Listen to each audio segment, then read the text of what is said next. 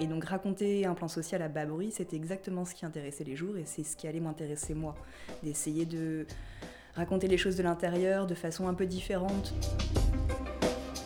Bonjour, je suis Pauline Payassa, je suis journaliste et bienvenue dans le Making of des jours, le podcast des jours.fr. En novembre, les jours achevaient leur série Combat Beauté Institut. Dans cette obsession en six épisodes, Lena Burstrom racontait le plan social en cours chez Nocibé.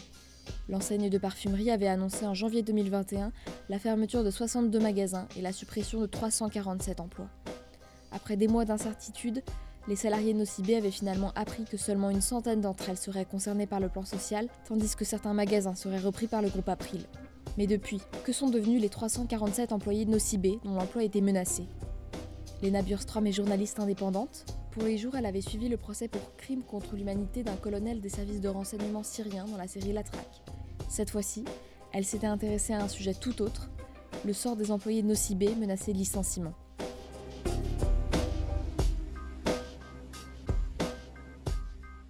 Bonjour Léna, tu es journaliste indépendante et donc pour les jours tu as couvert le plan social chez Nocibé et tu as clôturé ta série en novembre dernier.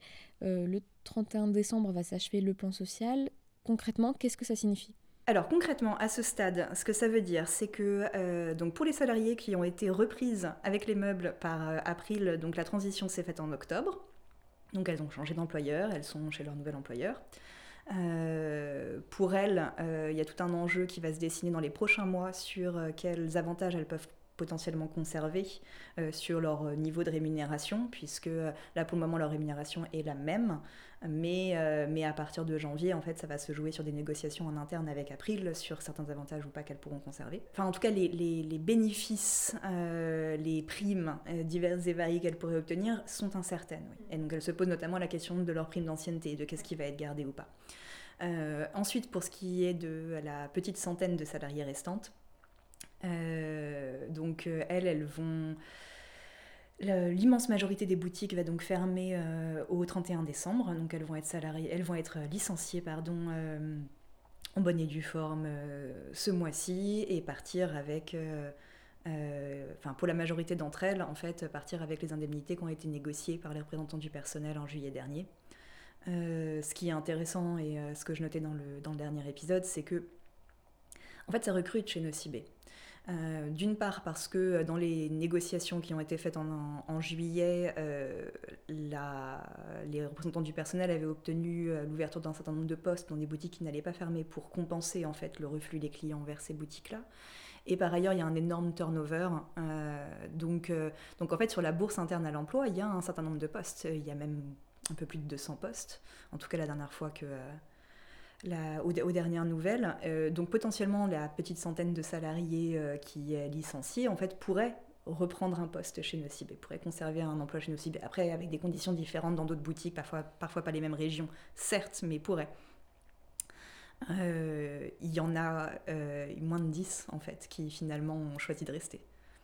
Là, les autres préfèrent prendre le chèque et partir, voire même faire quelque chose de fondamentalement différent, laisser tomber la cosmétique et s'embarquer dans autre chose. Et ça, je trouve que ça dit beaucoup aussi sur un corps de métier, surtout lorsqu'on parle de personnes qui, ont, qui ont commencé et qui se sont lancées là-dedans en étant convaincues. Qu'est-ce qui a changé chez Nocibé euh, depuis que le plan social a eu lieu? Honnêtement, je pense pas grand-chose. Euh, c'est difficile, euh, c'est difficile à estimer, hein, bien sûr, mais on peut pas parler. Il n'y a pas eu un mouvement social d'ampleur. Il n'y a quasiment pas eu de grève. Enfin, c'est euh, quasiment pas eu de grève, quasiment pas eu de, de, manifestations. Les gens qui se sont mobilisés, les, euh, salariés qui se sont mobilisés, c'est une poignée. Euh, déjà d'une part parce que finalement par rapport à la masse des salariés de Nocibé, les personnes qui étaient concernées par le plan social même de l'origine finalement étaient déjà une poignée. Et à l'intérieur de cette poignée, c'est encore une toute petite petite poignée qui s'est mobilisée. et ça, je suis pas sûre que ce soit quelque chose qui, qui change. après, le, la mobilisation autour d'un plan social, c'est une certaine forme de mobilisation et de, euh, lutte sociale. Il y a aussi, euh, il y a aussi tout ce qui va euh, au quotidien. les problèmes de management, les accidents du travail, tout ça en fait, c'est, ce sont des, des, petites choses à négocier, à faire avancer. et ça en fait, ça a toujours été présent. Mais Mais est-ce que subitement, chez Nocibé, parce qu'il y a eu ce plan social, tout le monde s'est découvert une âme de syndicaliste? Non, clairement pas. Et qu'est-ce que deviennent tes personnages? Est-ce que, tu, est -ce que tu as eu de leurs nouvelles? Oui, un petit peu. Enfin, pas forcément la très récente, mais, mais j'ai eu quelques nouvelles. je sais que un certain nombre de mes personnages, du coup, sont, passés chez April. Alors, je sais que du côté de, de celles qui étaient proches de la CGT, elles contestent ardemment euh, leur transfert chez April. Euh, d'autres, euh, pour d'autres personnes, les dernières nouvelles que j'avais, c'était qu'elles s'adaptaient ou alors elles s'en vont. certaines, du coup, sont licenciées et s'apprêtent à démarrer une nouvelle vie. Euh, certaines du sont, font euh, leur premier pas dans une nouvelle entreprise et sont toujours un peu dans l'expectative de voir comment ça va se passer. Euh, et pour celles qui restent, ou celles qui n'étaient pas forcément concernées directement par, le, par le plan social, même si elles l'ont observé, ben, la vie continue, quoi. Mais avec malgré tout ça aussi, c'était quelque chose qui était assez flagrant. Concerné ou pas concerné par le plan social, j'ai beaucoup entendu aussi cette espèce de certitude que euh, ce plan social, c'était jamais que le premier d'une longue série.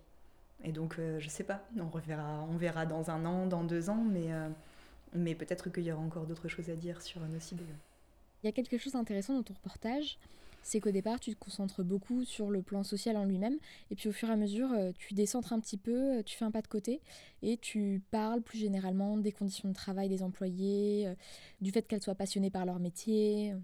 Petit à petit, en fait, l'obsession en elle-même et l'approche qu'on en avait a aussi évolué. à l'origine, on partait vraiment sur un plan social dur. Certes, 350 personnes, ça peut paraître pas beaucoup, mais là, clairement, euh, on se dirigeait vers un plan social où les personnes allaient être licenciées, point barre, euh, et, euh, et, vu le peu de poids des, des, représentants du personnel, on pouvait présager qu'elles elles auraient des difficultés à négocier de bonnes indemnités et de bonnes conditions de départ, et que de toute façon, clairement, ce plan social-là allait avoir lieu.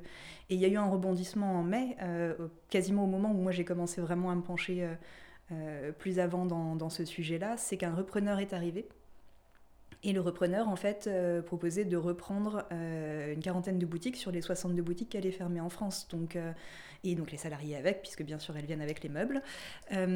Et, ça, ça a changé la donne. Ça a aussi changé la dynamique. Ça a aussi changé la dynamique de lutte, si, de, lutte ou en tout cas d'approche du plan social par les salariés elles-mêmes. C'est elles sont aussi rentrées dans une, dans, dans une incertitude euh, encore plus forte. Euh, qui allait être repris, pourquoi, qu'est-ce qui se met du coup, euh, si tant de personnes étaient reprises avec, avec la quarantaine de boutiques, qu'est-ce qui allait se passer pour les autres. Et, et, à ce moment-là, on en discutait avec, avec Raphaël, mais c'est vrai qu'on est, on est rentré beaucoup plus dans une approche presque documentaire de, euh, de ce qui se passait. C'est-à-dire que le, le, plan social, c'est le fil euh, de cette obsession, mais finalement, petit à petit, j'ai commencé aussi de plus en plus à m'intéresser aux conditions de travail, à la vie de ces femmes-là, aux raisons qui les ont poussées à faire ce, ce travail-là aussi, parce que a bien un truc que je retiens de cette obsession, c'est que ce sont toutes des passionnées. Personne n'a atterri dans ce métier par hasard. Elles ont voulu faire ce métier-là et elles y ont cru. Et, euh, et, à chaque interview, sans même que je pose la question, en fait, le, ce qui était le plus flagrant, c'est la désillusion par rapport à ce qu'elles avaient rêvé de ce métier, sa réalité et sa transformation aussi ces 20 dernières années. Donc ça, c'était quelque chose en fait auquel je ne m'attendais pas, mais qui était à raconter. Euh, la réalité d'un travail, en fait. Et donc du coup, on est passé progressivement d'un suivi d'un plan social à une approche euh, plus peut-être plus documentaire. Et là, du coup, évidemment euh, on conçoit ces épisodes autrement. Et donc raconter un plan social à bas bruit, c'était exactement ce qui intéressait les jours et c'est ce qui allait m'intéresser moi. D'essayer de raconter les choses de l'intérieur de façon un peu différente de... Hum, comment dire Souvent, médiatiquement parlant, lorsqu'on va parler de plans sociaux, on va surtout suivre euh, la lutte contre ce plan social-là. Devant une usine, avec les merguez de la CGT, les piquets de grève, tout ça. Et c'est passionnant, certes, mais du coup, ce qui nous, nous intéressait sur cette, cette obsession-là, c'était de plutôt raconter les choses un peu de l'intérieur et comment c'est vécu par les salariés. Idéalement, j'aurais aimé raconter aussi comment c'était vécu par la direction. Euh, ça n'a pas été possible puisque la direction n'a jamais répondu à mes demandes d'entretien. J'aurais trouvé ça passionnant le coup, vraiment passionnant de, euh, de raconter le déroulement de ce plan social-là et donc de cette réalité-là en miroir. Je suis persuadée qu'il euh, y a énormément de choses à raconter du côté de la direction. Et ce d'autant plus que la direction de Nocibé est une filiale aujourd'hui. À la base, c'était une entreprise indépendante, mais elle appartient maintenant au géant de la parfumerie qui est Douglas. Euh, et donc l'origine du plan social vient de Douglas, vient de la maison mère en Allemagne. Euh, finalement, la filiale Nocibé a appliqué ce qu'on lui avait dit d'appliquer. Et je suis persuadée que c'est quelque chose de pas simple de dealer avec ça. Donc j'aurais adoré raconter cette réalité-là parce que évidemment, je veux dire, les, les, premières concernées, et la première chose que j'avais effectivement envie de raconter, c'était l'impact sur les salariés. Mais, euh, mais y a, on se penche euh, très peu et rarement en fait sur comment ça se passe du côté de la direction, du côté des ressources humaines, comment, comment on travaille sur un plan social. Et, euh, et, ça aurait été, je pense, intéressant de mettre en parallèle ces deux, ces deux vécus-là et ces deux réalités. Malheureusement, en, dépit de, en dépit de mes efforts, je n'ai jamais eu de retour. Euh, ils m'ont jamais répondu. Et donc au bout d'un moment, bah, en fait, ils veulent pas répondre, ils ne veulent pas répondre. Du coup, on fait avec les communiqués et on se concentre sur la réalité à laquelle on a accès, en fait. Et au final, qu'est-ce que tu retiens? Qu'est-ce qui t'a marqué le plus pendant toutes ces semaines où tu as suivi ce plan social? La désillusion. Bah, C'est-à-dire que euh, en fait, non, la passion et la désillusion, je dirais que ça, va dans les deux sens, en fait. Euh, parce que je ne m'attendais pas, je connais pas du tout ce corps de métier, c'est un monde qui m'est complètement étranger. Euh, et je m'attendais pas à rencontrer des personnes aussi passionnées par ce qu'elles faisaient. Donc, et ça, c'est très fort parce que lorsque les gens sont passionnés par ce qu'ils font, moi, ça me touche. Et donc, j'ai envie d'en savoir plus et le pourquoi du comment. Euh, euh, et, à partir de là, par contre, ce qui était flagrant, ce qui moi m'a marqué, c'est vraiment cette, cette rengaine qui venait tout le temps de, euh, de fatigue, de perte de sens du métier, de particulièrement chez les conseillères en fait. le nombre de fois où j'ai entendu, où j'ai entendu, on ne vend plus on ne, conseille plus euh, les bons produits euh, aux personnes qui viennent nous voir, on essaye de leur refourguer des marques parce qu'il y a un challenge sur cette marque-là, en fait. Et ça, je l'ai entendu et réentendu encore et encore. Et, euh, oui, je pense que c'est ce, qui me, marque le plus, c'est probablement ça. Ça raconte quelque chose, en fait, de la transformation d'un rapport au commerce aussi, d'un rapport au conseil et d'un rapport à la beauté et à la cosmétique aussi.